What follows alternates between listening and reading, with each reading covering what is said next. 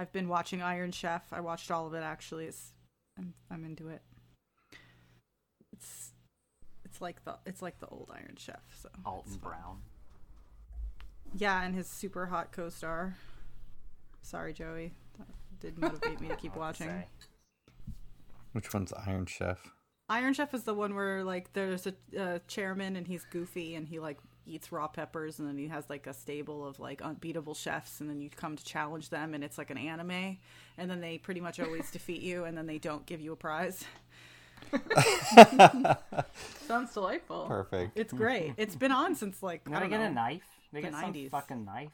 And if said they win. Vulcan Only if they that. become the Iron Challenger or the Iron. Or even only if they win. They have to fight all five of the Iron Chefs though, Joey. It's impossible. Yeah.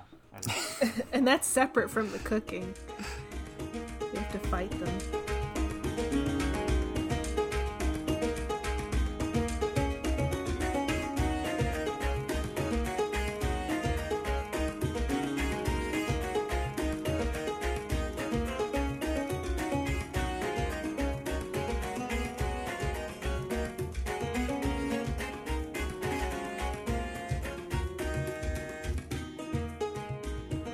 Welcome to Buckkeep Radio. We are coming to you from inside the walls. This is episode 110, Assassin's Fate, chapters 37 through 40. Oh my gosh.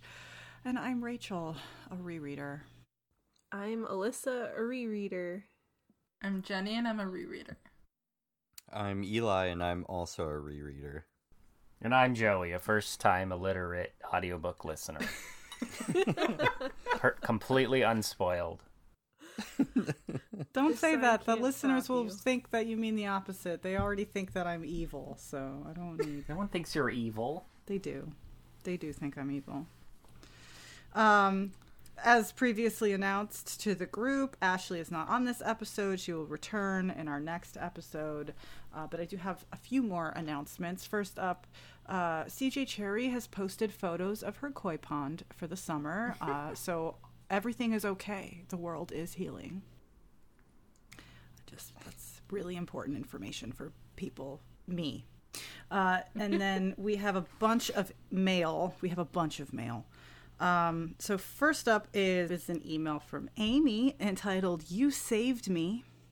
It says, "I'll make sure there's nothing in here that is." Yes. hey, all. Emailing from Brisbane, Australia, and wanted to tell you how much I've enjoyed listening to you go through Realm of the Elderlings. I found your podcast after listening to all three of the Fitz trilogies back to back in a little over two weeks, which is whoa. Uh, and it was a lifesaver considering the terrible book hangover after finishing Assassin's Fate. I didn't have anyone to talk to about then, and hearing how much they've impacted you and the emotions that they can bring to the forefront made me feel better about sobbing over Night Eyes' death at 4 a.m. when I should have been sleeping. I also hadn't planned on reading Live Ship Traders and the Rainwild Chronicles, but specifically went and read them so I didn't have to skip episodes of the podcast. I love your recaps of the chapters and can't wait to get into the other pods. Shout out to my fellow audiobook readers. The voices and the singing might be ridiculous, but at least we can tune out and do something else while struggling through Molly's pregnancy. That's Yours. delightful. Yours in reading and Thank you. listening, Amy. Thanks, Amy. Thanks for being team not Molly and I like that it's a very universal experience of Yeah. our listeners. Except for like two, uh, which we, we're sorry. we also got an amazing email from Connor who can play the bassoon. I know this because of the signature on your email, Connor. Um, but uh, let me see if there's any spoilers in here. The bassoon. Uh, so it says, Hey there, podcasters. Y'all said that you like messages, so I thought I'd send you one. I'm really enjoying listening to the podcast series during my reread. These are my hands down favorite books of all time, and it's been a lot of fun to read them and then go over the chapters again with my quote unquote book club. I've read all of the books before, most several times, but this is my first time going straight through the series. I wish I had known about this sooner. Y'all are almost done now, and I've just started the first episode for Ship of Destiny. It would have been fun to be doing the pod with y'all since all of you seem like a lot of fun, and I would have offered a unique perspective as simultaneously someone who has read all of the books and someone who thinks that the serpents are awesome. Seriously, I don't get all the serpent hate. I always pictured them like Gyarados, but in all kinds of shiny colors. I will say it's been kind of surreal listening to the Madship chapters there from the beginning of the pandemic. And one of you said something like, We've already been in lockdown for two weeks and this has to end soon. And a certain quote from Mr. Lewin comes to mind. Well, Yeah, well, This has to end. oops.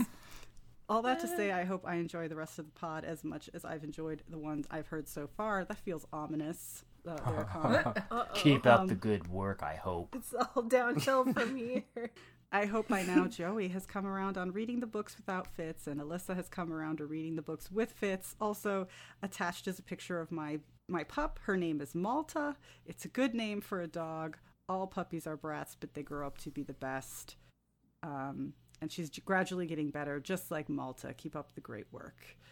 Um, also, Aw. very important PS, as discussed in the opening of episode 34, if I were to cast Danny DeVito to be a character in Live Ship, it would be Kennit's Charm, because that would really piss off. ah, that's very good.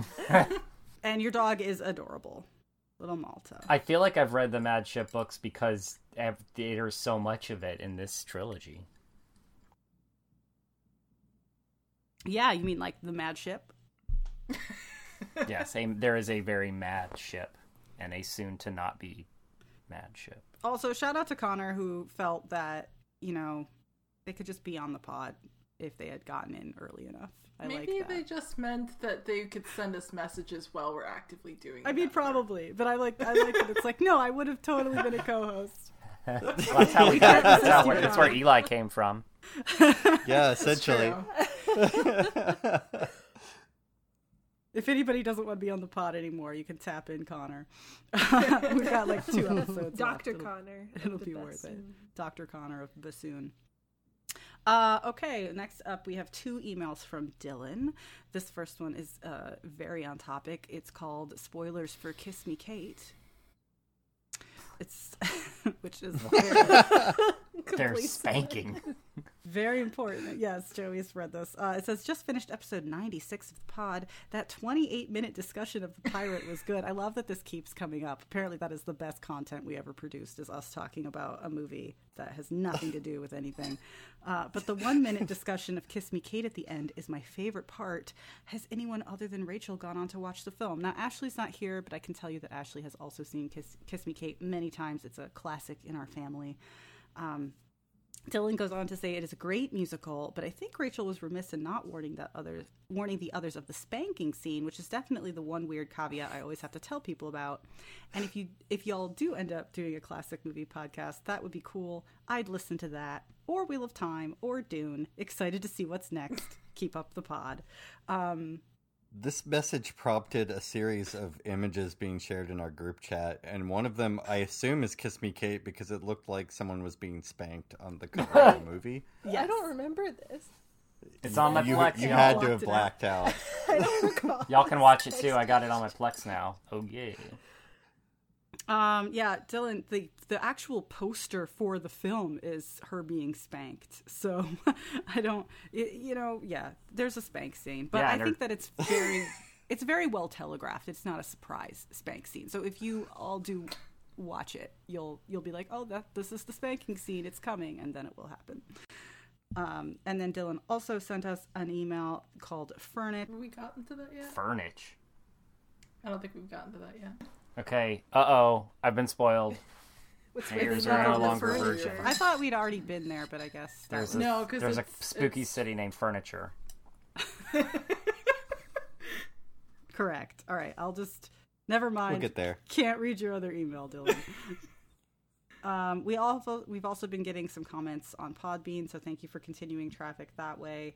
Um, and I also wanted to give a shout out to James, who didn't give me permission to share this on air, but who sent us a very lovely message about just listening to the pod while going through something really difficult, uh, and that made us really, you know, grateful. And I think there's some crying. So thank you, James.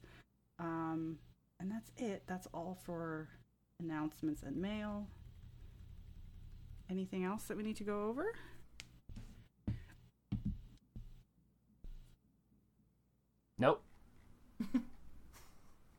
Thanks, Joey. Oh, the the message from James was very sad. now I remember that. Sorry, I would have been a more emotional response. I had to go look that up. Um, that was yeah, Sad but nice. sad but nice. Okay, uh, I'm gonna take us into chapter 37. It's called Touch. I do have a thing that I need to prep first. Okay. the intro to this chapter is a reminder that the appearance of the pocked man is an ill omen. It lists many terrible events in which he was spotted. We, the readers, mm-hmm. know that's just Shade being a little methy, but seeing as he is responsible for those extremely boomable bombs, we've left we're left staring at the camera like it's the office. All right. Fitz comes to after our last boom in the dark. He can hear the fool panicking. B, B, oh, Fitz, she's hurt. Where are you? I'm here, he calls, and the fool moves towards his voice. Where's B? I have her. She's alive, but not aware. Hob makes sure to tell us that the fool wails this information, so get ready for heartbreak. Fitz is left to attempt to calm the fool and worry about B, all while pinned upside down on an incline, and there's something on top of his legs. He can't even sit up. Uh, the fool's also hurt. His bad foot is injured again, but mostly he's not being very helpful because he's freaking out in worry and grief. They're so close to their end goal, and everything has gone where it started straight to shit. The darkness is complete. It's described as complete. But Fitz is able to use the skill to make sure that B is unconscious but seemingly unhurt uh, elsewise. The blood could be hers, it could be the fool's, uh, but there's nothing to be done for it. The fool's able to grope along in the darkness to find the thing that's pinning Fitz to the stone stairs is actually a huge wooden beam, and there's not going to be any digging him out. Uh, and Fitz says, It doesn't matter. B is what matters now. Remember, we agreed on this. The water is rising. There is no time to wait. Go now, commands Fitz. And the fool panics. Fitz, I can't. Save my child. Save our child, says Fitz. And Fitz is definitely being manipulative here because seeing as any other thought of the as the fool as one of B's parents was met with total denial, I, I think that he's just trying to get him to do what he wants, but whatever works, right? I can't, I can't. My foot is broken. My shoulder is bleeding, says the fool. And Fitz thinks to himself, this is a perfect situation. And this is where I have prepared a thing. Go see a psychiatrist. I hate the psychiatrist. We'll go see one anyway. I don't like the psychiatrist. You need to go see one. See a psychiatrist. Yep. See, this is why I think there needs to be a psychiatrist roaming around. yes. We'll employ one at Roteland. um. All right. Is that why there's all the tension with Kettricken? Because she's Yeah. a psychiatrist. Because essentially, The counselor. She does have that kind of feel, like that calming, like guiding light kind of Yeah. feel. Yeah. She sees him as as he is and doesn't judge him for it, which I think he finds excruciating. Um. So why does Fitz need therapy? Oh, because now that the fool is injured, Fitz can heal him, and Fitz can use himself as healing him, and thus force the issue to get his way and buy B safety with his death, like he wanted all along since B was kidnapped, and Fitz decided to punish himself for it. To the fool's to the fool's credit, he attempts to resist the skill healing, but as we know, once they are touching, the skill kind of goes on autopilot, and their connection is, in this case, a detriment to the fool's wishes. It says the connection came just as it had that time in Verity's tower room. You remember. Fitz describes the fool and the skill as, quote, a sparkling tumble of life and secrets like stars in the night sky, which is the least romantic thing I've ever heard. I mean, that's like something Florence Welch would sing about, whatever. The fool continues to attempt to resist this, trying to pull away, but Fitz pulls him into, quote, a hard embrace, which is where I insert my eyeball emoji. The boundaries between us gave way. We were merging in a way that felt like a healing. I spoke into his panting mouth. This must happen. Jesus. I'm just reading what she wrote, y'all. This is not. anyway, break for me to calm the hell down, fan myself a little. Anyways, oh no, the kiss is still going, folks. Gripping his wrist, I embraced him with more than my arms. What? He means his lips. I breathed out hard and pushed my my skill and my healing, my all through the connection.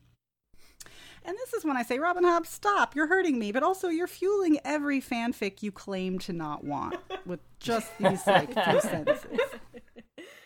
And then Night Eyes chimes in like, "Hey, um, you're killing us." And Fitz is like, "But it's for B." And then he tells Night Eyes to go to the fool because damn, he really did mean his everything. But Night Eyes draws a line. If we end here, then I meet my end with you, as you ended with me. Are you crying yet? No. How's the hunting where you are? says Fitz. And Night Eye says, It will be better with you. And he says, I'm coming to you, my brother, which is just goddamn. Fitz continues to merge into the fool and flirts slightly with the idea of escaping into the fool's body at being one thing, quote, home and whole. But no, Night Eye says that's not your decision alone, and I would not go with you. And the fool has to go on as himself to save B, to fulfill the promise that they made to each other. So Fitz does not, and as he spools the last of his strength into Fool's healing, he skills to be, the fool will save you. And then he sighs and falls into nothing. Happy chapter. He did. You guys. Again. You guys. In This fire is the chapter. and darkness and water and flame? Is that the words for the prophecy? Something like that. It, yeah, it was in darkness and fire and underwater. Yes. In Is poo. he so I, I like the I, I think I'm not like obviously like the fool being called the fool, this is a little maybe very literal to think of like the tarot and how, you know, and the fool card and how that works. But also like fits in this moment, who's literally hanging upside down with his feet being pushed into stairs by a tree, kind of brings up the hanging man, right? Which is kind of like the other side of like the fool card. I'll take your word for it because Uh, I'm sure. not a tarot person. Well, Hello, well, astrologers. well. No, yeah. I'm just no. You sent me on a, a tirade of thought into assigning every other character a tarot card, and that's why I was quiet. I was just had it flashing before my eyes. I think it's just I like really that think Xena episode. work. I really Yeah. think it could work. Hanged man. Hanged man, It's yeah, just like that Xena episode. just like that Xena episode. Go watch the Go watch- bittersweet. Yeah, it's the best episode. It's the of best- Xena Warrior Princess. Yeah. Um, Wait, what? In in the bittersweet episode of Xena Warrior Princess, it not Oh. only is it a musical episode, but every character has a costume that is ascribed to and plays the part of a tarot card. Mm, The show came before its time. I didn't think I knew that. I know what episode you're talking about, but I don't know if I've like, you know, I probably watched it when I was like 14 or 15 and didn't know. Is this how people got hung? Like once? I mean, this this guy's like getting hung by his foot. This this seems like you might be okay for no, a far okay. too So long. let me just, let me just. I'm sure we're gonna get emails about this because people have very strong feelings about tarot. I'm just gonna read like a very like general Wikipedia entry. The fool, Yeah. the fool, as part of the major arcana, um, is usually depicted as a beggar or a vagabond, someone who's wearing ragged clothing and stockings without shoes, and they carry a stick. That's why he's white, very white hair. The meaning of the card is that they represent new beginnings, having faith in the future, being inexperienced, not knowing what to expect, having beginner's luck, improvisation, and believing in the universe. Okay, so innocence, leaps of faith, spontaneity, that kind of stuff. Um, and then if you look up the Hanged Man, which I'm doing right now. A person who is ultimately fucked. the hanged man is upside down, but he's not mad. He's not stressed about it. They're both cards where, like, the fool on the card is about to step off, like, the brink of the earth, but the fool is looking up at the sky. So it's about, like, being, like, like Rachel said, open to new beginnings, taking that leap of faith. And then the hanged man is having a different perspective that kind of changes everything. Right. Uh, so like it says, um, there's not a good. Wait, do I need to look at the hanged man upside down? Well, that would be that would be a I'm doing it. I'm doing it. oh. obviously it's like kind of almost it's not directly the inverse but you know it says that you know con- being confined it's being self-limiting uncertainty lack of direction needing release letting go letting go in that which he's literally doing at the end of this chapter um so i don't know. I just thought this was really nice. I mean they're all they're both in the dark but all we really know is that the fool has a hurt foot and is the fool and who is very uncertain of the of, of the future in that moment which is ironic because he's a prophet. And then fitz is the one that's very sure of the future. I don't know. I thought it was nice. I thought it was very poetic in this moment even if it's gross and everyone's smelly and broken and scared. But does the does the fool usually have hurt foot? A hurt foot? well he he's unable he's asking him to go along and he's he's going to have to do it in pain right i mean i don't want to get too like if this was a painting let's break it down kind of i don't want to do that because that's You don't want to art history us? I just think that it's a very interesting imagery that she uses in a scene where we know that everything is dark. The characters cannot see anything. So any detail of what things look like that she gives us is very important. I just made an like observation. like panting into his open mouth. Yes, exactly. Do you want to draw something, Jenny? No. Jenny, No. Jenny. She's probably drawing something right uh, now. No. Oh. I just like the I wanted to embrace him with more than my arms. I'm like, your lips. That's a kiss. He still can't even say it to himself. Can he? Penis. No. Joey. Oh. No. I, lips. Walk it back. Oh back. dear. I don't know. I liked it. Um, so we know that B is alive, but she is very hurt, and clearly all the decisions about who her parent is going to be after this moment is are being made without her input. and Fitz specifically broke his connection to her. Yes. I, I assume to spare her some pain or to fully commit to what he's doing. Or to spare himself pain. To let them go. I think also as punishment for to himself. True. right? He believes that he deserves to be in this hole in the ground alone. No escape, not even through the skill. Unless this chapter is called Fitz is definitely dead, I don't believe that Fitz is dead. Just doesn't feel like death. It did fall into nothing though. That's kind of important. I feel like I feel like if Fitz dies, he's not he's gonna fall into more than nothing. So I'm just I'm not. That doesn't feel like death. Maybe he fell well, this asleep. was the one trilogy where she actually could kill him because there is another POV character. No, I mean, be scared. He might Whereas, die. I just don't think he's. I don't think this is the end of Fitz. Maybe Do he, you maybe he'll believe- skill swim his way somewhere. I just don't think he's dead. Maybe he's gonna like wolf father somewhere, but like he ain't dead. I mean, it is kind of sad to me that like the two parental figures that she knows, you know, the Night Night Eyes, Wolffather, and and Fitz, they've now released her from any connection. Right? None of like none of them are going to stay with her. The fool will save you. This person that she we know from She the last like- chapter, don't she like doesn't really fool. like, No, and who she doesn't know, and who is very good at only getting himself into terrible trouble. he, he has never been wise, right? He's never made. he's not making good decisions. He also resents him because he's there and Fitz isn't. Exactly. Uh, but that's it. That's I don't know. I liked it. I thought it made me think of, you know, you know, Florence and the Machine songs. I thought it was a very romantic, very dramatic chapter, despite the actual realities of it being kind of like gross and sad and scary. Uh, but the emotions were very high. And That's why I thought you should do the summary. Thanks, Jenny. All right, let's move on to chapter 38 then.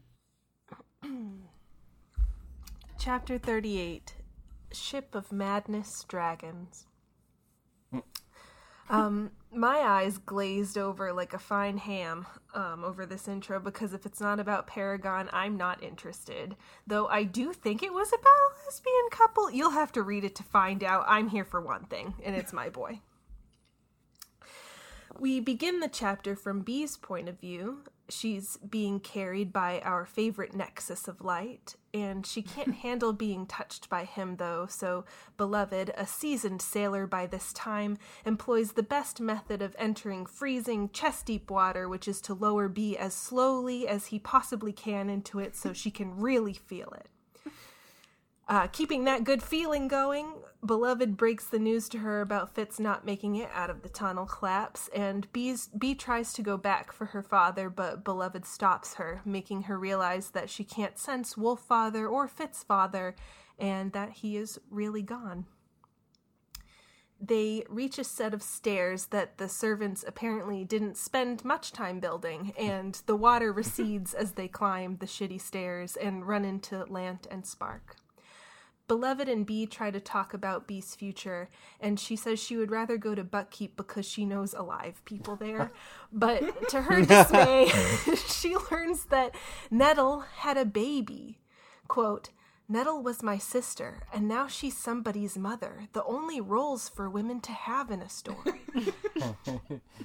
Just an absolute shame. And worse, the attention stealing child's name is Hope, the only thing you can name a child born at the end of a fantasy series, and it's just losses all around. Has that happened um, a lot? I don't. Well, it also happened in Xena, but that was kind in the middle. It also happens in The Postman. Hope. Oh. Oh Hope- my god. Yeah, I feel like it happens all the time, and now I can't Come think of any other examples. Come on, Robin. All right, Yeah. continue. Oh, thank you, Joey. Um, after picking Per up, uh, we learn that Beloved can see perfectly again and that he's been almost completely healed, and they make it outside. And throughout the chapter, for whatever reason, Beloved is very stressed about where Prilkop is, and everyone keeps having to say, Man, I don't really know where he is, and you should try asking someone with magical powers. Um, but apparently, another role that you can have as a woman is navigator, and they reach the motor skiff that she's aboard, and they go brr all the way back to Paragon. B bursts into tears immediately. Paragon doesn't even acknowledge that. He's just minding his own business, pretending to be Wood, which is pretty much what I do in the grocery store in order to get through it. Aboard Paragon, B can feel the ship's anger, and Paragon tells her all about it. And when B says that she and Per killed some people who were jerks to dragons and their stuff, Paragon gets so righteously angry that it's morphin time. It's morbin time. No. Instead of her father's figurehead, B sees two stunning, beautiful horse heads at the oh, that's not the book. Two dragon heads at the bow of the ship. Chaos erupts on deck due to mostly the eye spinning. Per is in straight up denial and absolutely believes that this ship will not only be there in 10 minutes, but also will be sailing. He shuts B in the ship chamber and goes to solve all our problems. B left her phone outside, so she settles for looking at her surroundings. She recognizes Molly's candles and finds her books, and then gets hypnotized by the silver in Fitz's vials. She's interrupted by more chaos outside on deck as fishing boats, non living, have surrounded Paragon and are just lobbing fire at him. Fire destroys live ships, a sailor shouts. Fire destroys regular ships, says another. When Per tries to get Bee to safety, she's entranced by the silver, claiming she knows how to use it, that she'll tell the servants to leap from their boats and drown, and they will. But a badly burnt Boyo has different ideas. He asks Bee for the silver to help Paragon transform. Bee agrees, but Kennitsson takes it. This is my family ship, he says, everyone silently noting that he hasn't been going by Ludluxon. As Bee and Per vacate the hatch, the ship is roaring with fire, and Kennitsson sprints for the figureheads. Boyo asks Beloved where Althea and Brashen are, and uh oh, it's through the flames, also toward the bow of the ship. Boyo catches up to Kennitsson, and they ran like goats on fire.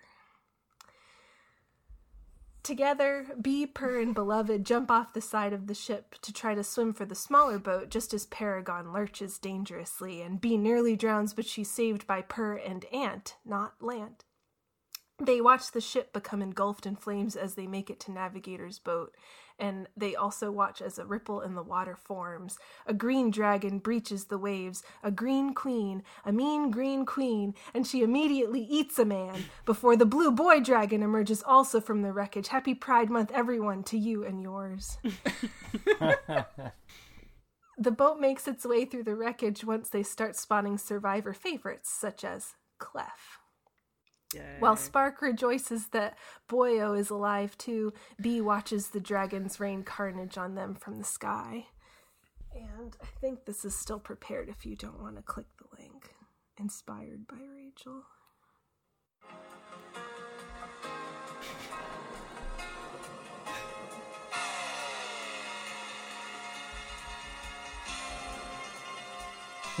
well, it started at the beginning, but you get it.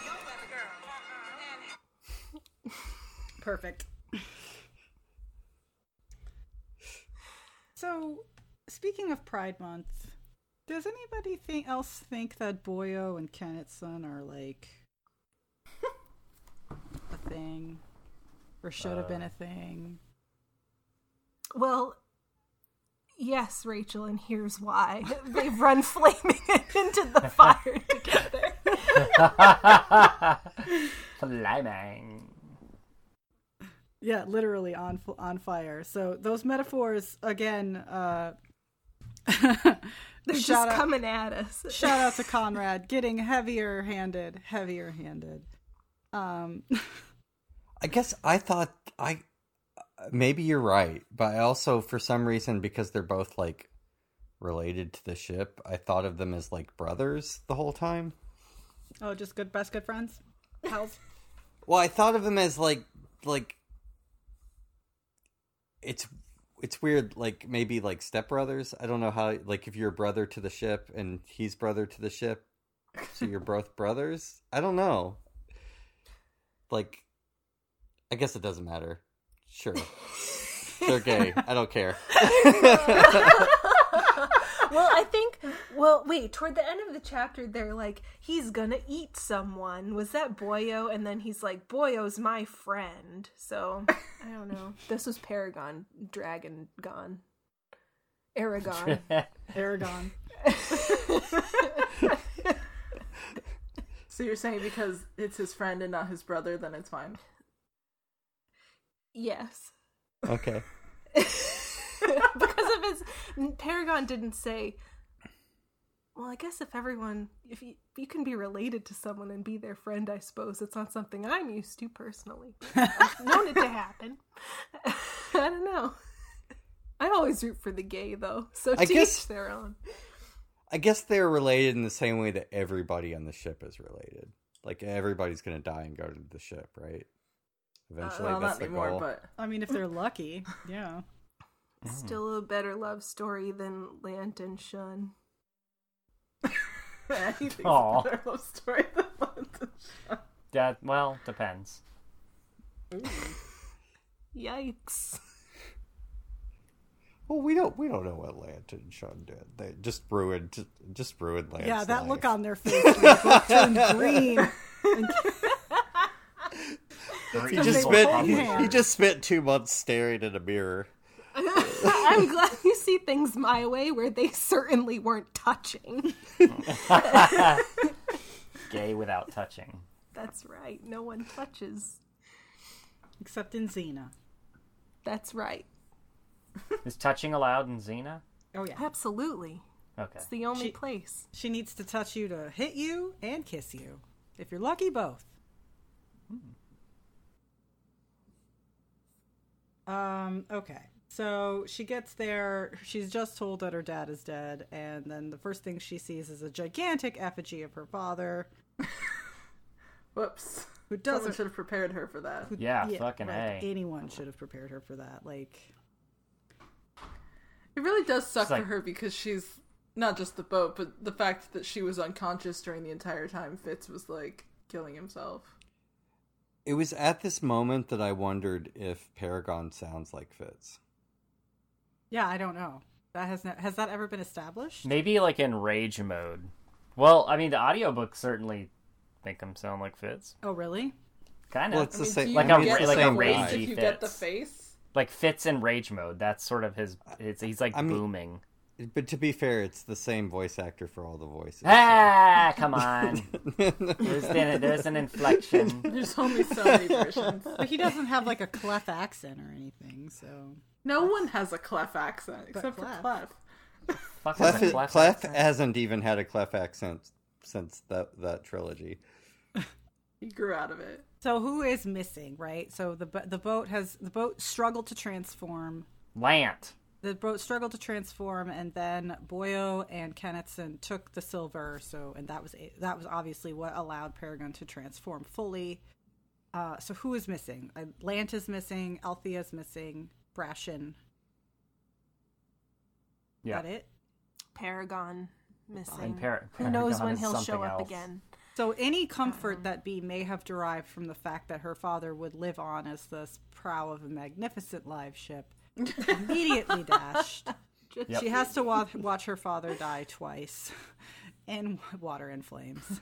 So, what did the fool see? Who knows? Both. There's a picture in picture. Yeah, this would have been a this visually would have been the most expensive scene in probably all of the books. To make it well, in a show. that I know of. Yeah, if this were a show, this would have been extremely expensive. This whole section. The puppets alone. There's a lot of creatures. There's, I mean, They, come on. How do you transform Ghost a for this boat? scene. There's fire. People are are running My into the fire. Make it into this season. It's expensive. Just saying. I think we're triggering Jenny now. Yeah. Oh, I mean, Uh, you're right. I think this would have been really it. expensive. It was if it was a show, but I also like.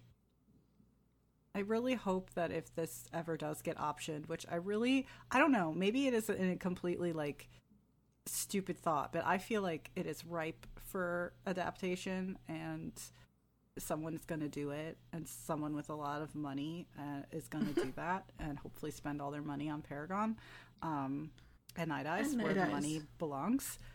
Uh, Man, we'll have And to they- like. And they keep We'll all the have to have a gay in. In fact, podcast. not only do they keep all the gay in, they add They add more gay. more. They oh, would be bad to not include the gay. They'll have to gay it up even more. They'll have to make. They'll have to say the things that Robin Hobb doesn't want to gay. Yes, Pride Month. We're doing it. We're Look- manifesting. I all the scenes I've drawn of them are like literally scenes from the book, so it looks pretty, you know. Jenny's like, my point of view is the most authentic, and it is pretty gay. I literally drew the scenes from the book. Again, It already is. You are breathes not wrong. directly. He breathed his soul directly into his mouth. He embraced him with more than just his arms. His panting mouth. His, panting mouth. and his penis mouth. Joey. No, I'm sorry. Violation. Red card. That's Um, a this dumb is this in show's not on. HBO. I'm sorry. No, it's going to be on Starz. Are you kidding? Oh, okay, never mind. Starz is almost worse. what if Amazon picks it up? Everyone's And getting cut. Amazon? Does Amazon have Gonna boobs? be on Skinamax. There's definitely no penis in Amazon. Well, I'm just thinking like they'll cut everything, right? They'll be like, You might get a butt. You'll definitely get butt. You'll get lots of boy butt. There'll be all kinds of fool and Fitz butt. I don't know if there'll be boobies though. You might get you'll get butt. There are no globul- glob- globulars, but there are, there's butts. Side boob. Maybe side boob. Maybe maybe like uh, like a like ambiguous nipple. They're just Potentially from- bodies. They're just bodies. Back. You'll definitely, Definitely get some back action. Paragon snips. Definitely Yes. Paragon snips. Oh, for sure. You get the, Lifetime original series. Oh god. I don't want to imagine that. Read or readers, listeners, tell us what channel you would want to adapt. AMC. Anything else is incorrect. The oh, I mean- History Channel. the History Channel. I Jenny's gonna put Food in WB. Network. I know it's happening. What? what am I doing? It's where the butts come in. What am I Welcome doing? Welcome to Iron Chef. Uh, no, I, when I said what network would you want, I'm thinking that you'd put your vote in for WB because you are an, a connoisseur of that genre. Well, the WB no longer exists, and the CW, CW. is not going to exist in a little while. Oh, really? and- Shit. Still about call it the Freeform? WB. There we go. Children, Is- is back, in, Freeform the back next in the day, there was a there was a, an, a channel called the WB. And then it merged with UPN and became the CW. UPN. And now Holy God shit. knows Voyager. What's UPN was the Star Trek channel, and all the black sitcoms were on UPN as well. Growing Yeah. up. that's how I watched crap. Sister Sister and Girlfriends and hanging with Mr. Cooper, all the good shit. Hung with Mr. Cooper. No. Uh, what were we talking about? Madness of Dragons. Um, Madness of Ship Dragons. This this scene. There's a lot that happens in this section to the point that I was overwhelmed. it was very difficult to even track where characters were at this Yeah. moment, and I think it was on purpose because Bee doesn't know who most of these people even are. Or me. I, I was like, wait, who? What? Well, Joey, Like, I when I vaguely first read remember- this book, I was also in your shoes, and I, Well, I was like, Yeah, me boyo. I Right, was like, I who remember are these people? boyo. Who cares? Somebody ran. I think boyo hugged Paragon. That's what I remember from previous chapters. I'm I pretty do. Go I. I recall reading the first time, having not read the Dragon books or the sh- live ship books, being feeling like it was very jarring for a lot of the, the scenes that people? involve the live ships and the you know the the the things that are very steeped in what happens in in those books are were were kind of hard to take in um having Just- not read them Yeah, this seems like a, this seems like a a, a ser- like a trilogy that gets better having read it multiple times and then also having read every other book. So I mean, I, you know, I think that's the beauty of the genre itself, fantasy in general, but also extreme like good authors that are are masters at their craft, like Robin Hobb is. Rereading these books is always worthwhile. You always find something new. Um, yeah. but how how much did she have to flip back through her own notes to be like, who the fuck is Navigator? She has tattoos, I think. Is that her entire new anyway. personality? Doesn't matter. Oh, What okay, good. shirt I, I so then yes, her entire personality is that she has maps tattooed on her or something. Yes, just like in Waterworld. Okay, Or Memento. Oh wait, did she steal that from Waterworld? a hundred percent. She doesn't Of know course she she did, did. but she did. Look, I watch stuff all the time, and I'm like, Robin Hobb, watch this. Waterworld. Lord of the Rings. She's a, definitely a Kevin Costner fan. I know it. Lord of the Oh, Rings. yeah, absolutely. Definitely. She's she's in there. I see you, Robin Hobb. I know you. I've seen you in the skill. It's a little creepy. We hang out Who sometimes. is Kevin Costner playing in the show version of? Oh, ooh. Uh, I mean, he'd want to play Fitz, but unless he's paying Yeah. for it, he ain't. maybe Fitz. Burrich Oh, he'd make a well. gets he's a to be little Burrich, old maybe. He's, I mean, I think he's. Chade. Well, uh, I don't think he'd do Chade. He's not. I don't think he's enough. appropriate for Chade.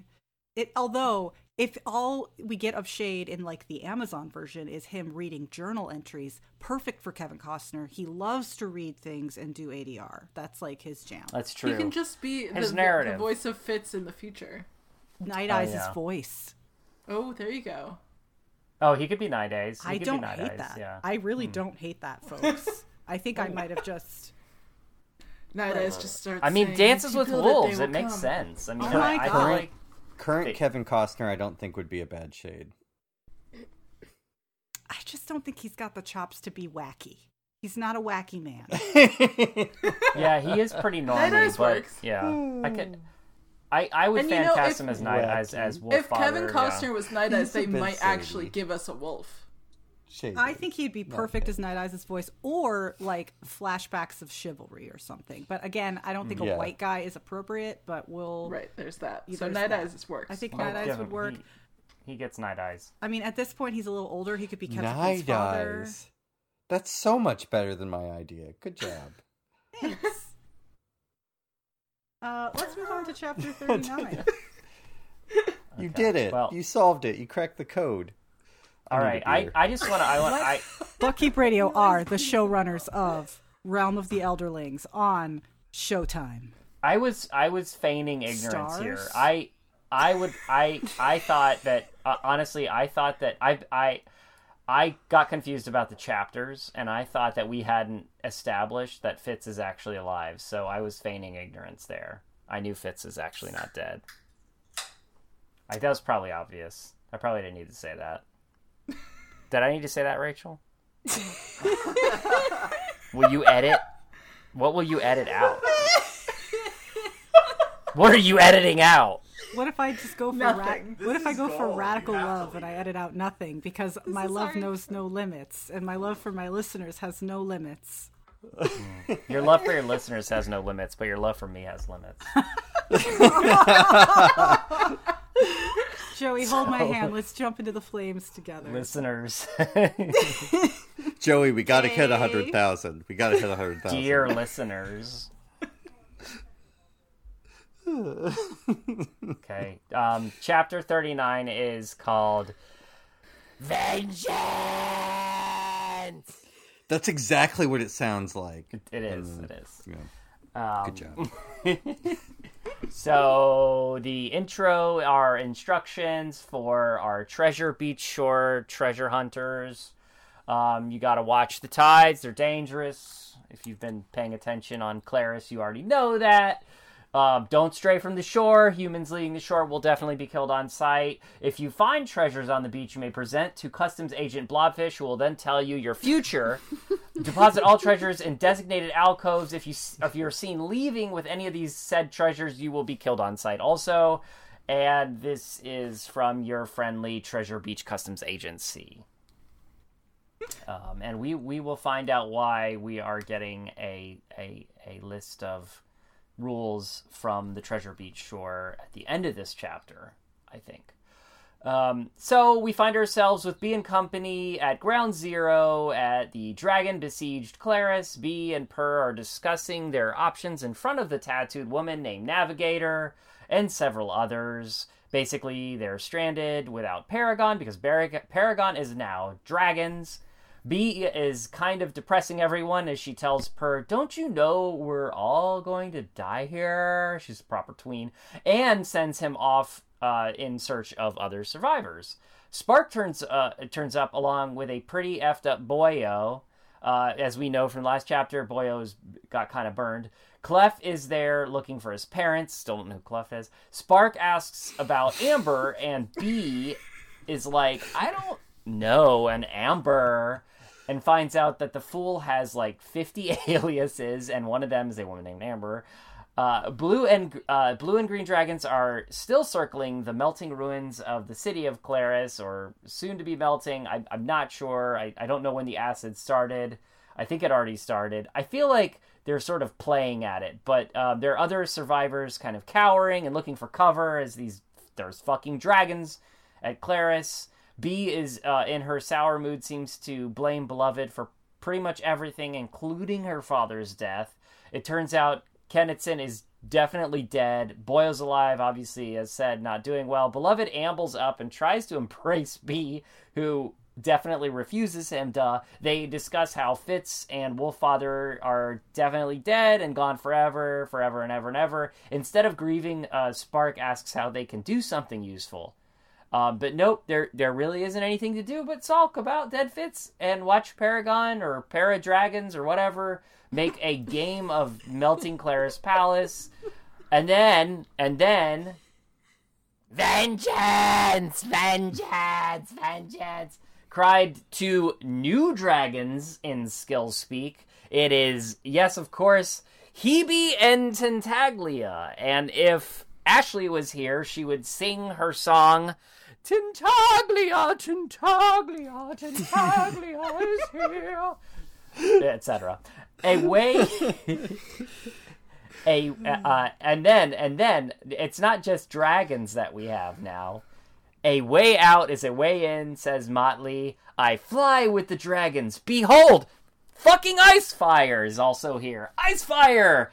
I return and I bring your death! A gigantic, black, decrepit, flying T Rex roared to the entire society, civilization of Clerres, who he is going to make extinct. Remember me? Remember how you danced and singed and poisoned me and my brethren? I return with new generation to erase you from the entire goddamn world, or something like that. Uh, Per observes that Motley has finally found her flock, and Beloved asks if a group of crows is called a murder.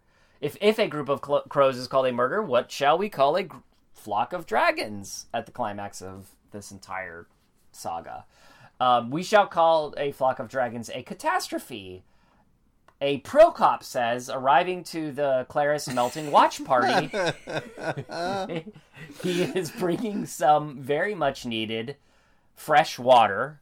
But Prilkop uh, is just like he's not into the party. Um, he's basically like, um, there are fucking children here also melting. Can can you make can you please make these dragons all of them? I I lost count. How many are there now? Five or something. Can you make them stop? Can you please make the dragons stop? The watch the entire watch party just sort of blinks at him. Beloved is like, well, we can leave, and we'll probably leave, but can you reason with five fucking dragons? And we're all just sort of like, Prilkop, are you? Did you really ask that? And Bee witnesses uh, that uh, Hebe definitely has a rider. It's got to be Rapscallion, which I'm proved correct in a in a second. Um, and then it, of course, Tintaglia, Tintaglia, vengeance is mine. And then she just melts more of the city, children included. Prilkop pulls Beloved aside again and says, But the children, but the children. And Beloved gives him an earful about how it took like 16 books to get to this fucking moment that he was part of. Fuck for like a thousand years. Fuck Clerres, y'all. Beloved in, uh, included that this is just a balancing of the scales, no pun intended gather the survivors and guide them to a better path. Prilkop, geez, just give this guy a project or something. He's stop talking about the fucking kids. Get get the kids. Find the surviving kids that aren't melting. Um, but the children, but the ch- uh, says yet again. Pretty much everyone else there together uh, puts together an impromptu list of the thousands of fucking dastardly deeds that Clerres and its quote unquote culture have been responsible for, and we all know that list. It's very long. No one deserves to die like that. This is a very good quote. No one deserves to die like that. But very little of what happens to people in life is what they deserve. This is a one of my favorite beloved quotes to the to this point. Damn good line. Some uh, someone on a piece of driftwood is paddling over to them. This is too. Con- I, this is funny to me that there's Brashen um, has been using a driftwood piece as a as a makeshift boat and has been sort of just paddling around the harbor, looking, surveying all the terrible wreckage and looking for survivors. It occurs to Bee uh, the essence of Prilkop's concerns. It is true that there is innocence, uh, and that those too ignorant to know about the terrible uh, list of deeds uh, that that Clerres is responsible for and the prophets. Um, why were dragons melting uh, their lovely white city? Uh, their survivors of this day would grow to hate dragons, definitely. Violence begets violence. The wheel wills as the wheel turns, or some such. Forget which fantasy series I'm in. Would ever That's a white exactly prophet. would ever a white prophet come uh, that could break the wheel or, or chain of events? Um, after Clerres has been reduced to a melted pile of rubble, para dragons uh, come to them to, to the group to, to to claim Kennitsson's body to eat it so that they it can take on its memories. Again, everything is gross with dragons. It seems uh, kind of sweet until they watch this grisly and unceremonious event. Um, they each get they each need a piece. There's two fucking dragons. The green one got the bottom half. so make of that what you will. It is done, said beloved ceremoniously or or trying to be ceremonious. I think there's guts somewhere on the harbor. It's awful. As the dragons explain, the memories are now within them and that they're just sleepy now. Oh, but before that, Boyo will be Carrick. I, you guys can tell me what the hell this means. Boyo is now one of the dragons explains that Boyo is now going to be named Carrick, and the blue dragon is taking on the name Carrick Vestrit. I don't fucking know. Um, and then uh, they bo- they say, "I was ever a dragon," and then they fly off, which is to say that the boats just want to be dragons. We understand that. Per scans the sky to see where the other dragons went. Um, they're nowhere to be seen. Beloved explains that dragons get very sleepy after feasting on human flesh and babies, and that they should find something um, that they themselves should find something to eat and try to rest on the beach or something. Boyo is laid out so that they uh, so um, so they could survey the damage done to him, and uh, Bee finds herself flesh sculpting um, Boyo and healing him. Um, Per exclaims, "It is the Farseer healing magic, just like uh, just like Fitz has done." Um, and uh, she's just she's got to be taken away so that she doesn't use up all her life force. And uh, just so happens that yes, of course, it was Rapscallion, Hebe's rider. Uh, that comes upon them at this choice moment, w- witnessing the healing Farseer mag- uh, magic um, and he rejoices in the success of Fitz's quest, uh, but is quickly informed that by a loved that Fitz and Kennitsson are actually both dead. I'm sorry, Rapscallion. Um, it, uh, it is uh, uh, he's relieved to hear that it wasn't accidentally uh, because of the dragons, uh, which he just kind of assumes. Um, uh, he informs the party that Vivacia is coming here, and it seems like that they have a, a, a rescue vessel in tow. Uh, nav- the navigator person invites Rapscallion to join and eat with them and rejoice in the triumphant dead. He joined the crew and burped. It smelled like people. Upon awakening, Per informs uh, Bee of the arrival of Vivacia and explains that the dragons also destroyed the entire goddamn beach. Thank God. Fuck those blobfish. Uh, Beloved was returning from the palace rubble. Um, he went looking for Fitz's body, but was unsuccessful. Bee was pissed off at him again for pretty much everything, including Fitz's death. Beloved explains that Bee is the only piece of Fitz uh, that is left to him, and Bee replies that if that's the case, then he pretty much has nothing left at all. oh my god! Mic drop. Ugh. Does anybody else feel like Bee and Arya Stark are like the same character? kind of. Killy tweens. I feel like I was actually in fear that she was going to hit it off with Rapscallion and like become buddies with him. I, Well, I don't that was like so surreal when Rapskal like saunters in and is like, "Oh, where is Fitz? Oh, he's dead. Oh, well, he, like it like it can't stop his like desire to to celebrate his victory. So he's just he doesn't know how to like pivot to someone being dead that he was looking forward to seeing. So he just kind of walks away. Are all elderlings senile? I don't. I don't. No, I don't get this flavor. Weird. he's he's yeah he's uh. He just He's a bit of a space much case. Time in the memory stone. He's not He's been like, on the as long as internet way Hebe's not much, dead, I'm you know? good. Like he just doesn't have a good grip on reality. Like his Twitter friends are more real to him than his actual friends, which I, you know, I understand. Okay. His entire personality is like grafted onto. Yeah, like a somebody else. fifteen. It was he, like a fifteen-year-old boy that has like prob Watch like a, watch too much porn and Well, like, he, like- porn, porn like- star's Ew. personality grafted. But before onto he him. was, what's his name? What's it? Taha, What's his not what's his What's his fake name? Anyway, his real name is Rapskal. Rapskal before he watched all the porn had like a Tellator, yeah, it's- yeah, Tellator. Tellator. he had like this hard. He had a really hard time connecting with people. Anyway, you know, he like he had this. It was difficult. It was like he was a child, even though he was a little too Yeah. old to act like that. And then because Tellator was like this warrior who only has toxic masculinity on the mind, then it's just like this like double trouble of like I cannot connect with you unless you directly connect with what I am currently wanting. And what he currently wants is to celebrate Hebe. So yeah, Fitz was his friend, but like there's no emotion attached to that. I don't know. Ra- Rapskal is a sad, a sad character. A, a definitely a character that Chade would get along with really well, and He's a cautionary tale. a cautionary tale. Yeah. Yeah, for sure. I mean, I think he becomes the most like original Rapskal when he's talking to Hebe, but that's about it. Yeah.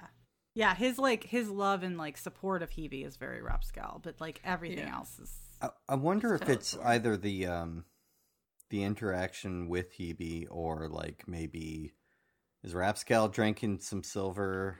I don't know. Like He would that never. is like like reinforcing that uh that that memory or making it come more alive.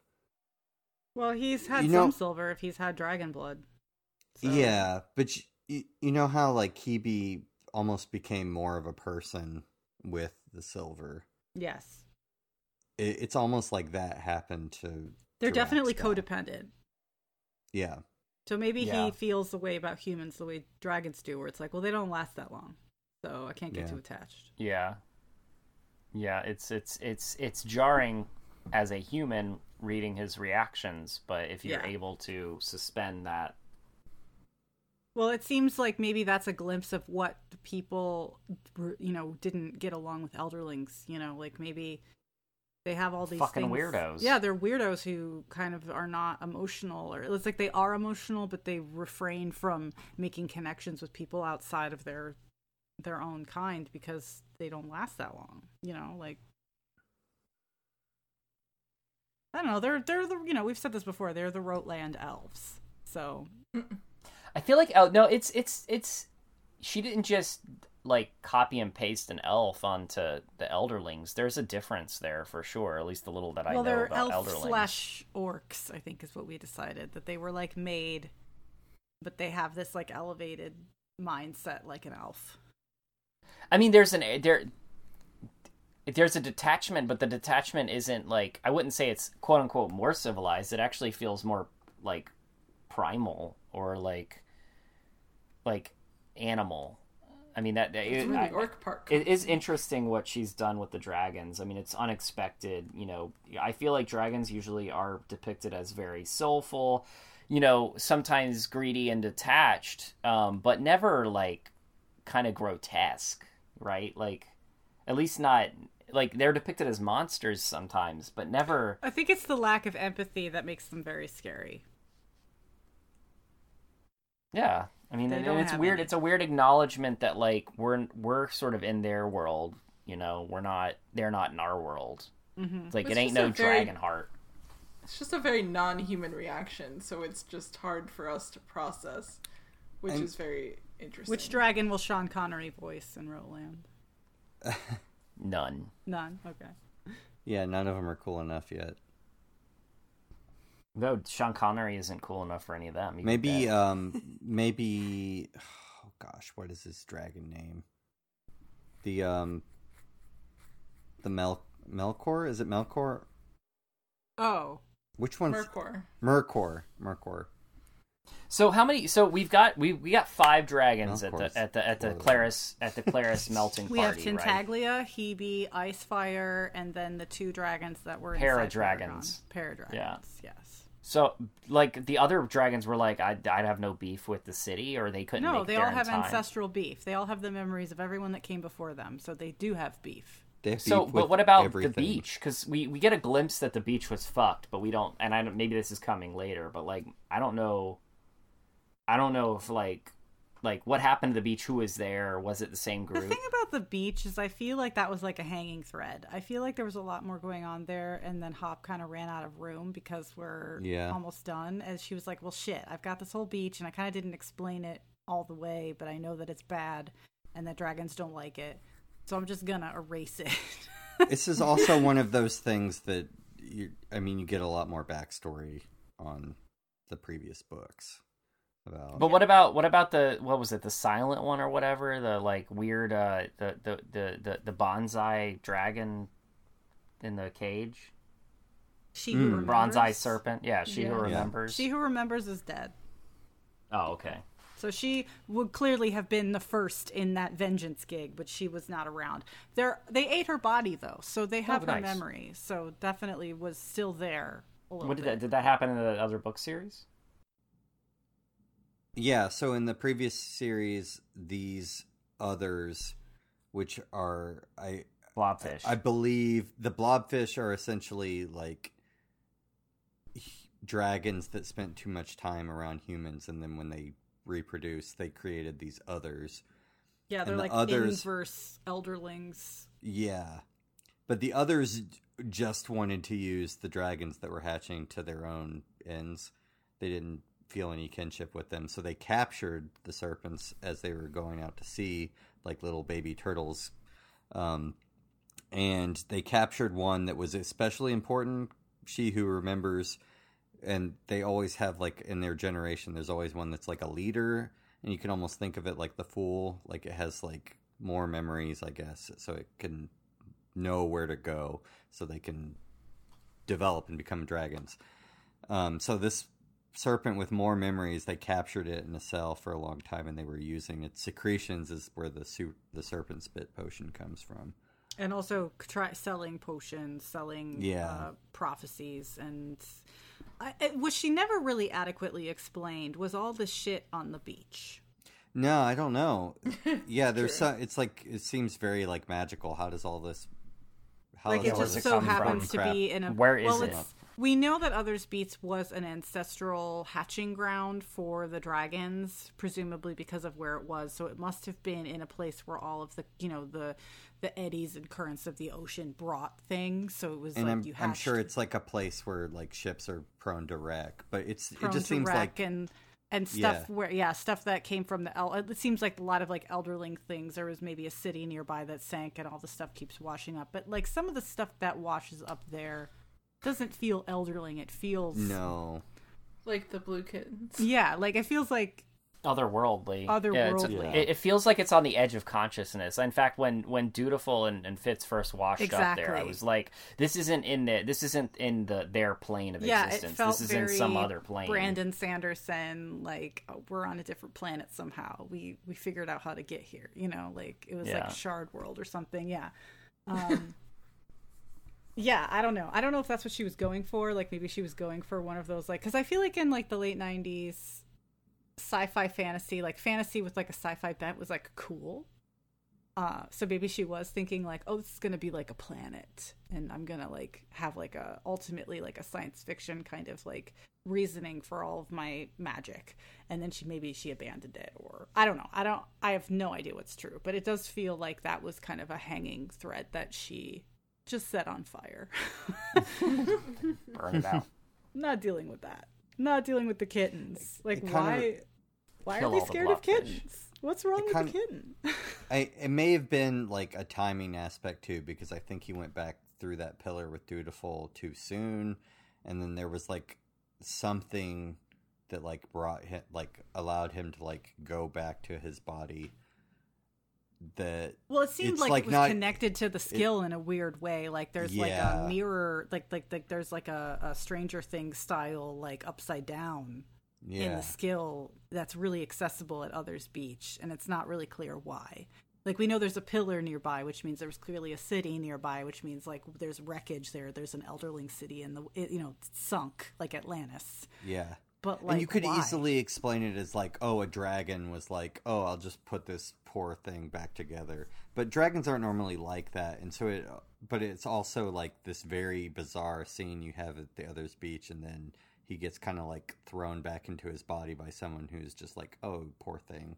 Right, and we, we we've had some of our listeners like write in where they're like, "Oh, I think the entity," and I think that there are like you know, she's also kind of described in these later books that there are like bigger fish in the skill stream, still Yeah. the skill stream than others, and so like who are they? And like one of the big It's fish is you know like is it Qui Gon big- Jinn?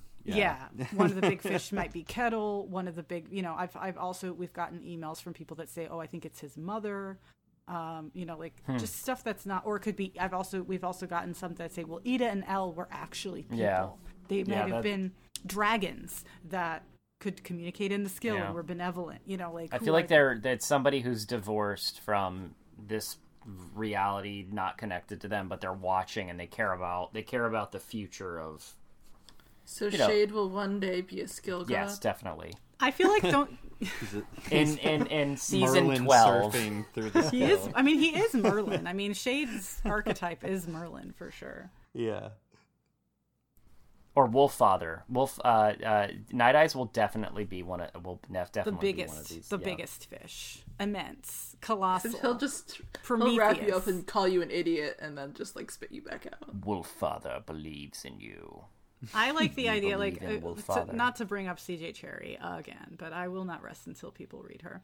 Um, she has this cycle called the Morgaine cycle, and it is a fan. It's a sword and sandals kind of fantasy, but it's also like there's these gates, and they go from planet to planet, and that kind of like it's like that kind of level of fantasy that I was kind of thinking might be happening. I think the Rhapsody books do the same thing. They're like definitely on a planet. That pl- that one plays more with time than like location. Where Um, do sandals come into it? Well, because they're like barbarians, like Conan the Barbarian. Oh, is- okay, got yeah, it. Yeah, they're wearing sandals and loincloths and stuff. Everyone's hot. Everyone's naked. Uh, I also really enjoyed uh, the fact that Motley has found her people. They are dragons. They're a catastrophe. No, they're a calamity, which is a catastrophe. Catastrophe. Catastrophe. But I like that. Leave it to a leave it to a little raven to be like, I'm a fucking dragon. I hang out with dragons. These are my buddies. I'm the teeny tiniest dragon that ever dragoned. I like that. Well, at least Hebe does seems to accept her. Well, yeah. How do you, where do you think she got her skill? what if there is a dragon in the, What if there is a dragon in Motley? What if like what if somehow through That some means that Motley Molly went to Others Beach and like ate a bunch of dragon eggs or something. Like she did I something. don't. fu- terrible. Who fucking knows? I'm just saying. Like they don't. Do you they, think Tintaglia Tintaglia even knows that Motley is there? No. She just like there's a fly over there. There's, she has no clue. That's But, a, like, that's Molly's less of a like, dragon problem and more of a Tintaglia problem. I still She's think like, she's "This like an my friend." elderling, elderling raven crow. I think that she's probably like, like rapping and like being like her, like she's her like, uh, who's the rapper that's always on people's tracks and all he does is like repeat what they say? Who is that? The hype man. The hype talking man. about. Talking about the dude that was on Surreal Life. Yeah, wait, wait. Surreal. wh- wh- Was it? Lil Jon and yeah. Yeah, yeah. Let's go. Let's go. That's Motley. yeah. And and Motley, like Motley's just there. Tintaglia, yeah, Lil Jon, and Tintaglia has no idea that that's happening, but Motley's like, yeah, let's go. I thought you were gonna say. Fl- I I thought you were gonna say Flavor Flav, but I guess it's the it's the no, same. it's definitely a Lil Jon I was thinking of. Um, Yeah. Um, also, poor Kennitsson is dead. Does anyone else have very terrible feelings about what the Pirate Isles are going to do now that Kennitsson has died on this mission that his mom didn't want him to go on? All right, mad shit people. I guess that's all we all. I mean, there's a pretty rad story about him dying, though. I don't think she's gonna care. Maybe. Ken- Well, I don't wait, know, Did I he feel like take a Kennit's legend. charm with him. Did the charm get burned up? Because he definitely was wearing it around his neck. Oh about that? shit. Did Is somebody okay, in that charm? I don't. Okay, so Yeah, Kenneth. there is a line. in, Better Ken. There's a line in this section Danny DeVito. about Romantic Kenneth.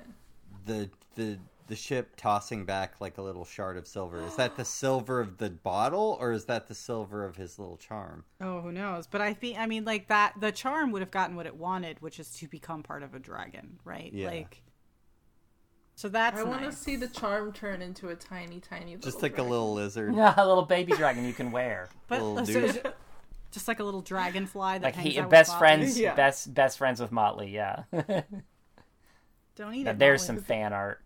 But okay, so here's the thing: the six duchies have gained an ally, obviously in in um, the elderlings, right? Because they're sending healers there for their children. Has made quite a huge enemy in terms of trade repercussions with the pirates, with the pirate isles. So Not only the pirates, but just the live ship people in, in general. maybe the, and also maybe yeah maybe bingtown will not be happy with the six duchies. So you know like i know that we this is kind of like a throwaway because you know when fitz left that area he was like yeah some people they're you know and then rosemary's in fucking charge of that so that's great. But I- i just feel like there's definitely setup for something. I don't you know know if we're gonna get it in this. Clearly we don't have a lot of room left on this toilet roll but I mean, if you're a king and you want to have a war, I guess there's enough justification. But like, also, if you're not the king, if you're like the one that's like being charged, you can just be like, uh, dragons, dragons. There's Do you shit- think that the of- Pirate Isles is going to be Team Dragon? Hell no, they're not. Dra- dra- the dragons not only killed her son, but they ate him. Yeah, but they're She's going to be all out on their asses. Yeah, I don't- But you're wait, not going so, to yeah, declare She's war going to be no, no, no. This is going to be Game of Thrones. She's going to be Why do you- building why did you- gigantic arrows to put Why on do we think the ships dragons to killed chase them Ken- around and shoot them down and butcher them. I guarantee you. I mean, sure, on season twelve, or I guess in this case, season. I'm just saying, you know, like 18. the story. I I very much am the kind of reader who consumes media and very much wants it to go on beyond the end of the story. So I like to postulate what what the next arc would be about. So When we get our Bee trilogy, and she's just like, "Man, my father fucked up the world real good." Yeah, uh, Rachel, you say that, but you have you didn't watch Walking Dead. They just kept going, and it wasn't good. Are they still walking? no, I think they on? finally stopped. They finally stopped walking. No, but there's like eight sequels. Are there really? Oh, I know that there's one in California. I didn't know there were more the fear, the fear. No, there's definitely other ones that are coming, and I I don't know. I just see the articles, and I'm just like, why? Why is this? In my mind, all it- the zombie stuff is all the same universe. It all takes. It's just that each city has their own variant of what a zombie is. So, like, Last of Us is like happening in the Northeast. Walking Dead is happening in Atlanta. Um, you know, uh, the city of Z or whatever is in Nor. You know, like it, they're all different places. But then Joey played this video game that also takes place in the Northeast, and that really fucked me up because they're Northwest, not like you mean? Yeah. yeah. Last of days, Us and then days, Days gone. Gone. It's about bikers and biker skanks. There is a biker gang that does not fight zombies at all. They don't even give a shit about the zombies. They're just trying to live in harmony with the zombies. It's really weird. Wait, what? They're not trying to live in. har- No, you got confused. No, that's not what it's about. It's it's stupid, but that's Joey, you said about. you showed me that man. He was like a ulti zombie. he was uh, he was one of the bikers who went fucking nuts and be started a cult of people that like being burned. Spoilers for la- for days. That's Gone. not a spoiler. That's not interesting. I mean, I guess it is, but no one needs to. I'm just saying. You were like, look, this guy's a zombie, but he's fine. he's just ho- he's just horribly ugly. And I said, well, a- nobody would choose that because he's too ugly. oh, that's somebody else. That's not. This isn't important. You you It's can not like a edit all out. Joey. All right, whatever. There are no zombies. There well, there were zombies. It's a different. The cool thing that they did is the zombies in that game acted like like animals. Like they would they would move in groups. They would go to like a river. They would all start bathing in the river together. It was no the the best thing the best mechanic about that game is that you have to fight entire hordes of zombies, which is terrifying until you realize that you have very good tools to deal with the hordes. That's why AR-15s. That's the only reason a person would need one. Yes, Is if we have zombies are AR-15s real. because zombies might exist one day. Yeah, that's it. That's the only reason. That's the justification. really, you should just turn them back into your local government and wait for the zombie apocalypse. Yes. Um, anything else we need to say about this? Uh, Boyo's alive. He's burned. Bee is healing him. That's great. So hopefully she can make good friends with Boyo. I'm a little like, mm, Boyo's obviously gay for Kennitsson, but maybe Boyo is like an Arya and uh, what's his Gendry? Gendry situation. Who knows? I How would, old is he? If I was Per, I'd be threatened. You'd be threatened Yeah. by the She's dying this- guy. she's got this connection with this like you know bingtown prince this bingtown rich kid He's dying and like four times her age, right? he's like 19 She's like ten, right? She's like twelve. She's like he's like Natalie Portman. and Again, she's like I said Gendry and Arya. Okay, I'm not. Okay, you're not crazy. Okay, yeah, I see. I see. but his name is Boyo, so no dice. Again, that could Or be. Trelvestrit. Also, he ain't gonna have shit after these dra- after these ships become. He's gonna be really smooth all over. And he'll be very yes. He'll Well, he's got his left. parents' treasure to live off of, but he'll have to find a new business. That is a little bit like landlords being like, "Oh no, our entire business. Oh, Airbnb's uh, not seems working like I, anymore. Oh no! I have an entire fortune to live off of, but I'm bored." That If you're later. bored, landlords, and you have money, give it to me. I will make a show called Realm of the Elderlings. I will cast Kevin Costner as the voice of Night Eyes, and Wow. he will bring in many other amazing actors because they respect and love him so much. Well, Well, Rachel Parker, I'm a rich landlord, and I'll uh, I'll definitely fund that. I, I've I've read all of the Realm of Elder. I've never fun. No landowner has read Realm of the Elder. That's right. Robin Hobbs said a cab. Um, and a cab includes Prilkop. That was. it's the most delightful thing that I've seen. In... yeah, shout out to the people on the Discord. That is not even our Discord, so I can't even name it because I don't want to like. lurk. Wait, whose Discord is it? There's a Discord that we are that some of us Elderlings.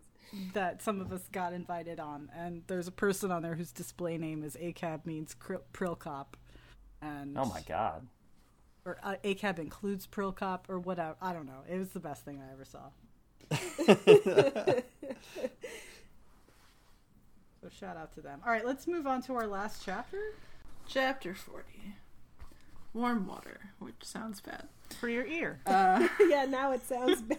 Work ear water. Um, so the intro brings us some Chalcedean wisdom about death that manages to be both helpful in this particular situation and also feel kind of toxic because it's Chalced. Uh, dying is boring, Night Eyes announces in one of my favorite lines in 16 books, particularly because the first time I read this I was just so happy he wasn't dead yet, and also it's just so Night Eyes. Fitz feels like Night Eyes isn't taking it personal enough, but Night Eyes is all you jump, I jump, Rose, because when Fitz does, so does he. And he better, so he better get up off his ass and try like hell to actually make it to the end of this story. Because he's Fitz, they have to argue about it, because he has to be the most stubborn person ever. Night wants him to either embrace death fully or get up and go, despite the heavy, giant heavy beam just ch- beam just chilling on his top of his legs. yeah, just and pick I it just up, like- man. I just liked this whole exchange. Make up your mind. Is death a friend? Then go joyfully to hunt with it, as I did. If it's an enemy, then fight it. But don't sag here like a wounded cow waiting for predators to finish it off. You are not prey, nor I. If we must die, let us die as wolves. What would you have me do? Chew off my legs? A brief silence. Then, could you do that? I don't bend that way. I don't bend that way. My teeth are wrong, and I'd likely bleed to death before I escape. Then why did you suggest it? I was being sarcastic. Oh, Bee was not sarcastic. I enjoyed ab- enjoyed that about her. Just the whole. s- whole Bee is just whole- neurodivergent, confirmed. Um. So anyway, Ned is the best, and I know he was helping Bee, but Fitz might have been like fifty percent less of an idiot if Night Eyes had been with him this whole time. True. So Fitz to try and live after Night Eyes berates him for his self pity one last time and starts reaching around for his pack. And drumroll, please. It's finally time for Chekhov's fire brick to have its time to shine. He's only been carrying it for a book and a half. So fire brick plus fire pot plus silver equals an explosion and a mess that even Chade would be proud of. And so I imagine Fitz now looks somewhat akin to a T1000 when they're like half human, half silver. His silver is probably less useful, but at least lets him get to know a wooden beam well enough to encourage his legs out from underneath it. Um, there's a lovely picture of a T1000 here. Um, so now freed, Fitz makes a rather painful sounding trek to the exit of the tunnel just in time to see the Vivacious sailing off with Bee and the Fool, with Hebe and Tintaglia flying above them. He tries to skill out to them but fails and starts catastrophizing. Fortunately, Eyes is around to tell him to live and call him stupid, so bless him. Fitz is very lucky to have his animal friends indeed, because while he's drinking shitty, muddy water off the ground, Motley drops by with a snack, a new nickname, Silverman, and a news report about Paragon being dragons now. Unfortunately, she can't tell him who of his party actually made it, and then she's off again. Fitz's next run in is less welcome if you're part of the Prilkop Sucks Club, which most of us are. Uh, at least he has. Ashley's not here, so. Uh, although I think she's coming around. Um, at least he has a slightly more detailed report letting him know that Bee, Beloved, Spark, and Per are still alive. There's food too, and while Fitz eats, giving the picnic of sorts a two star review on Yelp, but only for the wine. Prilkop fills him in on what happened, finishing off his tale with the news that fucking Capra is still alive. Joy. Prilkop wants him to promise that he'll let her live, and Fitz is uh, awkward silence. so they part, agreeing that they can never be friends, and I agree. And Fitz finally gets to kill someone important on this revenge quest. Of course, she was already kind of half dead when he got there, but we'll just let that slide.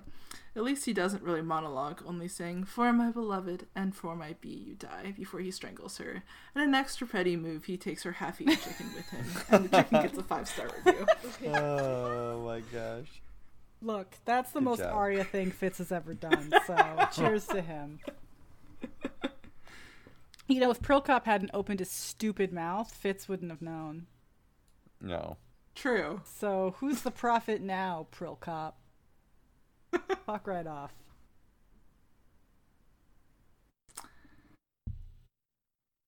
Um, okay, so questions. When Beloved went back to quote unquote look for Fitz, where did he look? Because he Maybe was he like wasn't where he left get- him the whole time. So I Maybe assumed that the get back in. tide had changed, and he couldn't get back there. Yeah, because he said the the ship won't wait for us, and the tide was too high. But at least a whole day went by, which is two tides. so oh. I, Yeah, but they had to get on the ship. I just have like, I don't know, questions. I'm not blaming off. you, fool. You know I'm Team You, but I have questions. there must have been a hell of a down and an upstairs. That's all I'm saying. You guys ever watch that documentary about how they saved those kids that got stuck in the in the Cave. the cave in Thailand? No, but I know what you're talking about. Oh, it's. I mean, you should definitely watch it, but also like, whoa, maybe it was like that.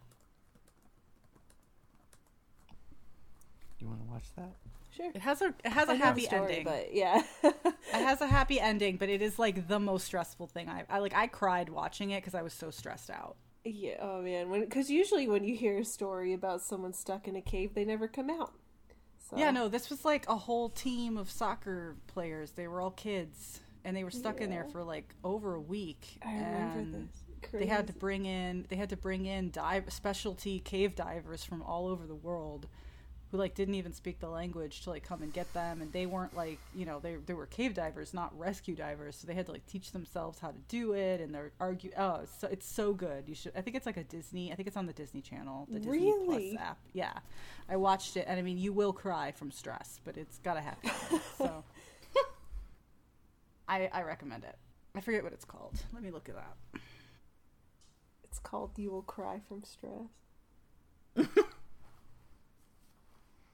There will be stress. It's called The Rescue, and it is on Disney Plus. Sounds like a Robin Hobb chapter It does. title. And if that is the case, I don't blame you at all, fool.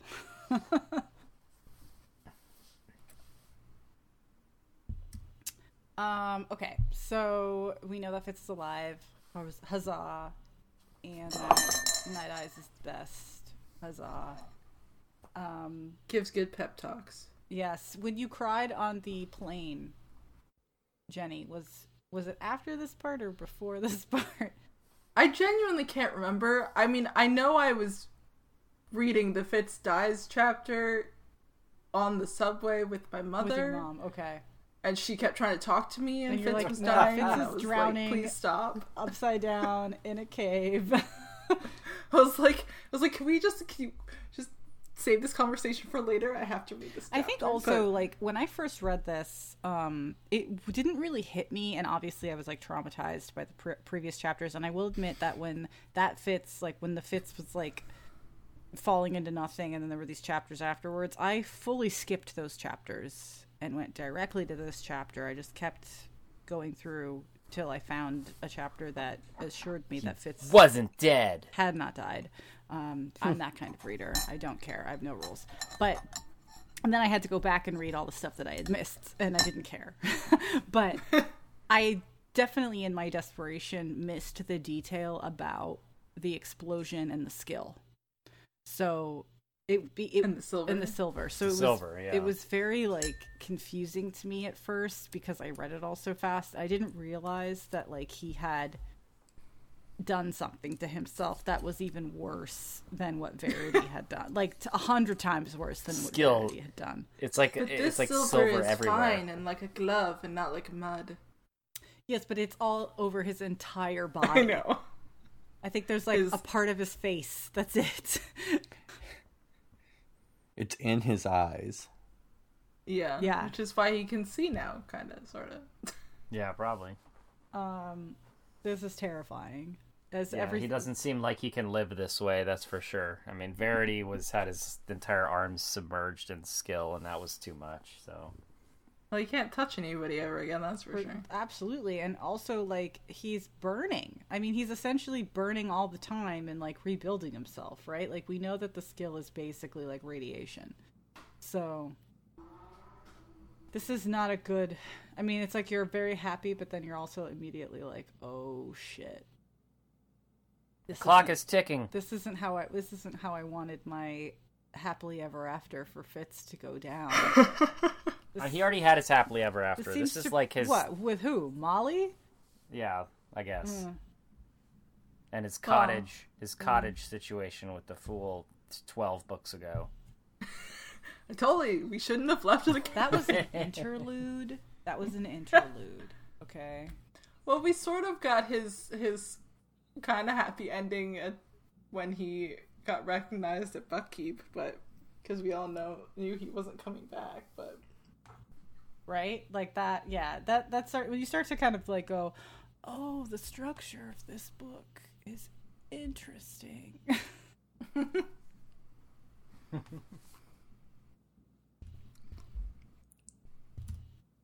although it would be kind of funny if he just strolled into Buckkeep all silver. Hell yeah. and, this, and then they set him on fire. What's up, Nettle? I'm your I'm your dad. I'm also I'm your dad. I'm from the future. I'm from the future. Let me hold my grandchild. No, please. Don't. Fine, No, I'll you eat don't. her. Now, I mean, if he like wore gloves and like long sleeves, So he's a leper. I'm just saying, could he? I mean, he wouldn't be able to put those things on because then those things would be silver too. I mean, do we He'd need like a hazmat suit that he steps into. Oh. Do we have like do we feel anger towards our author for for making such like I get that it's like oh a magic system with a negative consequence like that's like a rule right your magic can't be infinite you have to have some limiting factor but this, There's a lot of limits. this this. is one hell of a limit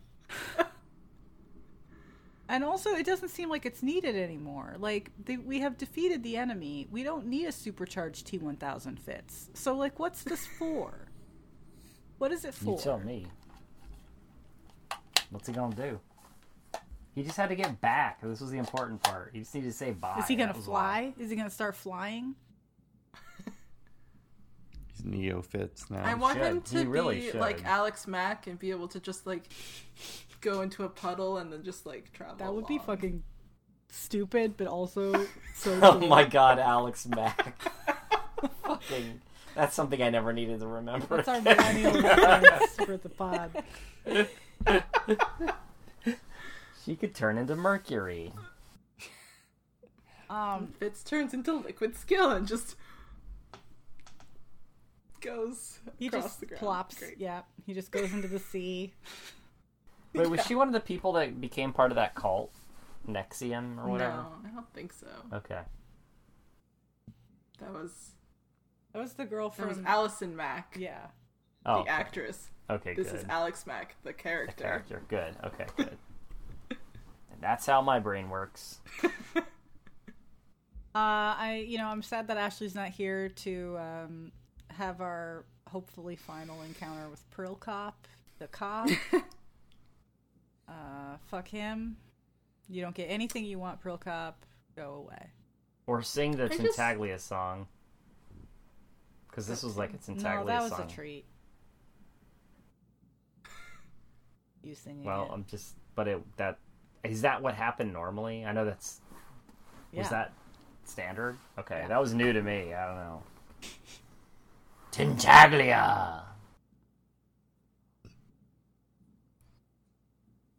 Um, But I just think that Prilkop really thought he could negotiate with Fitz over. why does Prilkop want to maintain this culture so Yeah. hard? I mean, like, don't. Bee has done a lot and, and suffered a lot in order to erase this culture for the best, you know, and I believe in her wisdom. So, what are you trying It's to It's a do? matter He's of in retirement. He's done all of the things. He's got nothing his else to look. He's yeah. He's got nothing to Social look forward to. Well, you know, there's no social security for us, okay, Prilkop? This is. You know, I can almost only. understand him gathering up like the whites and trying to like fix it and go back to what it was Yeah. when he remembered it. But like, why does he need Capra? But also, No, it yeah, will the just Capra thing re- is- is it'll pretty just become what it became already. You can't do that. Well, I mean, Yeah, I, I don't Capra disagree with you, but I can it the almost old- understand the rationalization of gathering up who he could find. But like, why Capra? Like, he knows that she's a problem. She tortured him. Like, why does he care? He should have ostracized He her has at Stockholm least. syndrome. Oh, because he got the cushy cell. They still didn't treat him very just- well. It's he's insane. I know They still tortured him. yeah, exactly. Yeah, torture wasn't so bad. crazy. He's deluded. He's just deluded.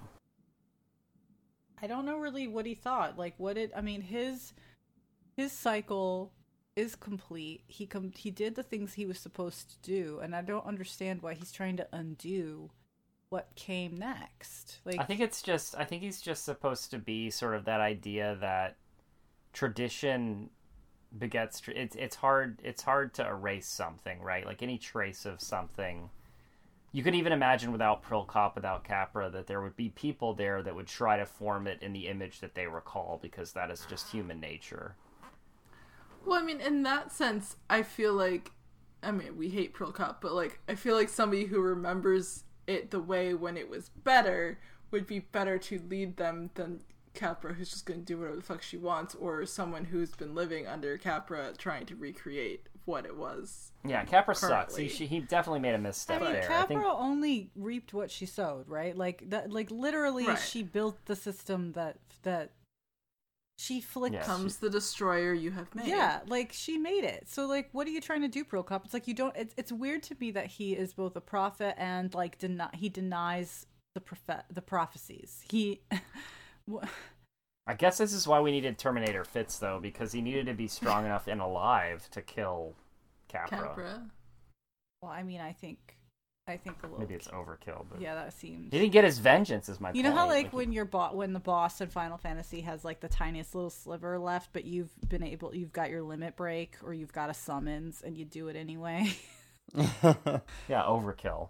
complete complete overkill.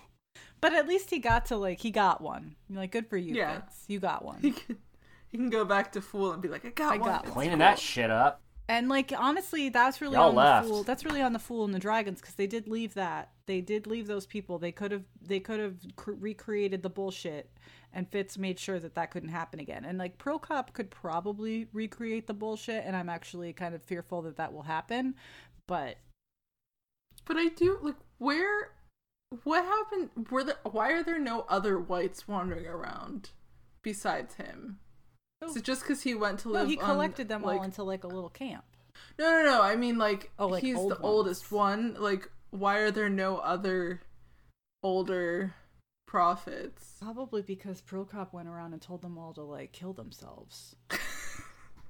like is it just because he Capra. like planted himself on a glacier and like didn't move. I mean, I think it's why I think it's because long? he was far. He was too far away from Clerres, and like the rest of them were either captured or That's true. I guess the four or whatever could have taken them out, but Yeah. Plus, he he had to fulfill his final like piece. That's what he was like. yeah. And we see what they did to Beloved. They were like, "Come, come here. We'll give you a nice apartment." And like, that's true. If they became difficult, they killed them. yeah, It's just interesting that like there's no one else besides Prilkop and the Fool. I mean, maybe there is. There's like a whole other half of this planet we haven't really. true. I guess they could be out I mean, there. if there is any land mass, again, back to Waterworld. Land is real. land exists, and there's a map. Um, anything else that we want to cover from this chapter? Fitz is alive. Fitz is T one thousand, and I'm glad the fire brick finally got to play a part. yeah, it blew shit up, just like we had that fear that it would. Just had to wait until the last possible second. Remember when Spark was like, "I'm not stupid. I know I can put this here." really?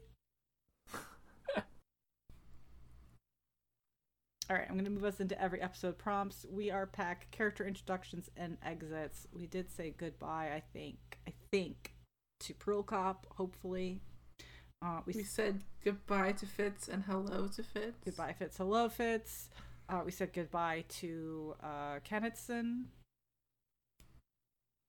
And Half of Boyo's face for a while. half of Boyo's face. we don't know where Althea is. Um, We don't know where Lant is. we don't know where Lant. Yeah, is. Lant. Yeah. I'm concerned. We also said goodbye to Paragon. Officially, Paragon is dragons.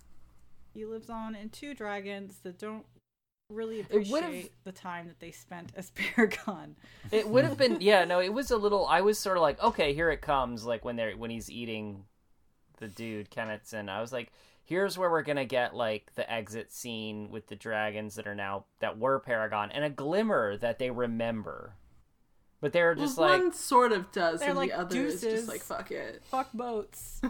yeah, it was it, it was kind of it was very uns I I was unsatisfied with that. I was a li- I'd appreciated a little bit more of like a something. I don't know. That just felt like, oh, okay, they're definitely. I definitely mean, I, not I Paragon. think that Robin Hobb's working really hard to make us, the readers, feel like the boats definitely need to become dragons and that the live ships are abominations of some sort. But I'm still, I'm sorry, I'm really remain unconvinced. I feel like the boats are better than the dragons. Do the boats Yes. all become dragons ultimately? Is that suggested? Because I feel like some would be like, nah, I'm going to be a boat. I like it. It's fine. Fuck you guys. I'm I a feel rebellion. like if there's a holdout, it'll be Tarman. Yeah. Tarman and Ophelia. Is he a holdout or can he not speak? Or like, did he not get the message? It's like, I don't want to ascend. Ascending is scary. What the fuck? I won't be myself. It's like getting in the transporter. I don't know what. what He's just like he's just like giving you the side eye for like a hundred years. It could have been dragons. They dump a whole bunch of skill on him, and he just turns into a speedboat instead of a. he boat turns with into legs. a. He turns into a. Everybody who touches his railing just starts vomiting over the edge. God, I hate being on this ship. What's wrong? Do we think Ophelia? I feel like Ophelia would get FOMO and join the rest of them. I don't think. I don't think. I feel like okay. I feel like if there is a holdout, it's Ophelia because she oh. does like being a person. Well, she likes being, but she also she didn't remember being a dragon like the rest of them remembered being a dragon. Was that and she because she was made out of a dragon that had died? Like is Oph- I forget. because I think Ophelia was made out of a log where like the dragon inside had actually died. Like they didn't kill the Maybe. dragon to to like harvest her wood. Maybe I forget, but but I know she was the the one that didn't. Well, she at least she says she didn't remember. True. Rings gold wishes it could be dragons. Rings gold. Um, animal assists. Night Eyes MVP. Are you sure it wasn't the dragons? No. But they burned down Clerres. Yes, but Night Eyes saved Fitz from himself. True. It's a hard task. Hard, way Harder harder way than- harder than burning down Clerres. Exactly. That's just playtime. He had to do a lot of arguing. and Heeby, who went and found the dragons and led them to Clerres, I guess. I don't know what Heeby was doing or what what Motley was doing. Motley. Yeah, sorry. Motley brought Fitz a snack. she did. that. actually that's pretty good. Probably saved his life a little bit. I mean, she also was kind of responsible for Prilkop coming, so that was a little bit of a bad thing. But um, at least he got his assassin. Well, I don't know. Is it a good bad thing? I mean, yeah, he had to like he had to endure Prilkop's presence, but he also got tipped off that He's like, I should have died. Fucking Prilkop. I had to. I, that's who I get to see next. But at least he knew that he needed to go and complete, you know, one last kill. Yeah. Uh, fashions from Jamelia. I don't. Silver. I don't feel like anyone's at their best, looking at their best. There were no clothes. Motley. people are naked. M- Motley. Motley's that's it. got new feathers. It's true.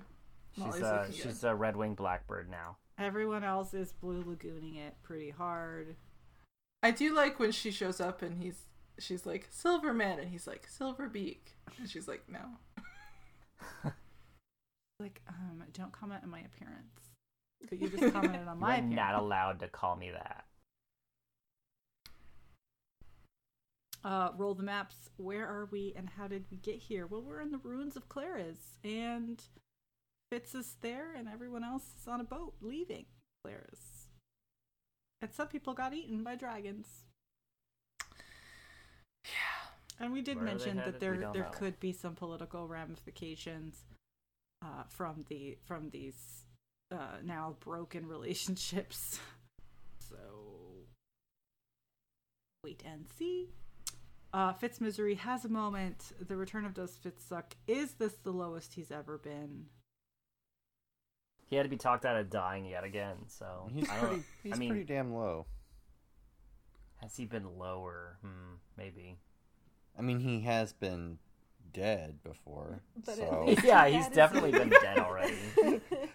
so I guess that that was that put him at a I'm one or a nine. like- less dead. He's, He's- less Well, dead. they decide which was He's- worse, like him being tortured to death, but like I feel like he wanted to live, whereas this he was like, "No, I'm good."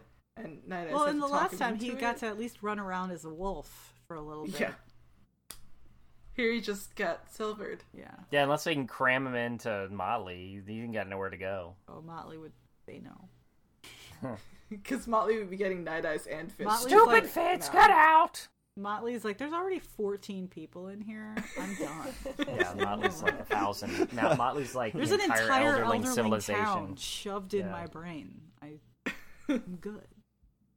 Um. All right. Well, yeah. uh, Fitz, Fitz, your score is very low right now. I don't. If this is a golf scar score, you're like triple, triple bogey, like not doing well. But I am happy to see that you ate a sandwich and that you are picked direction. and some clover. yes And some wine. just uh, just you know what folks don't eat random things uh, in, out in the world i know that like that's cool now but don't do that Wait, there's heavy what's co- metals in the soil don't do it What's cool to eat random things? What random it's things? like a thing now eating? people like forage forage at the grocery what? store you do not need to be eating heavy metals out of some like woods that grew over uh recent like you know like an old People aren't eating 70s. carrots made in Chernobyl, Rachel. They Let them are. go They're get mushrooms. out in their fucking backyards raising chickens and growing shit in their backyards. And let me tell you, your backyard is not a farm. It's gross. It's got like bad shit in it. Rachel rails against urban farming. The real, the real threat. what dirt do you think farmers are using? The, the dirt that the farmers are using has not been uh, dug up a hundred times with like with. There's dog shit in that city dirt. It's mostly dog shit. My entire hometown is currently sinking into a sinkhole because it's been dug up and redone several times. So Raised beds, folks. If you're gonna do it, do a raised bed. You don't need a potato that's like you know, Made from human shit. exactly. Uh, I'm sure Fitz would eat it. Fitz would definitely eat it. Uh, buzzwords. How's Bee doing the prophecy scorecard? I feel like Bee is both victorious and goalless, directionless. She's kind of sucking. I'm not. I'm not digging this like tween moody ver. I mean, I understand her dad's dead, but like she's not great. This PTSD Did do version some of her. healing. She no, I mean she she no, she's like her actions are fine. It's her mood. She doesn't like Let her have her depression. she, she hates beloved, who's hasn't really been. I think Not she's great. her father's there and her father's not. And he's the reason that her father is not More like unbeloved. It's still heartbreaking. It sucks. Yeah, she's definitely taken on Fitz qualities in this these latest chapters. But that's okay. Don't we like Fitz? Yeah.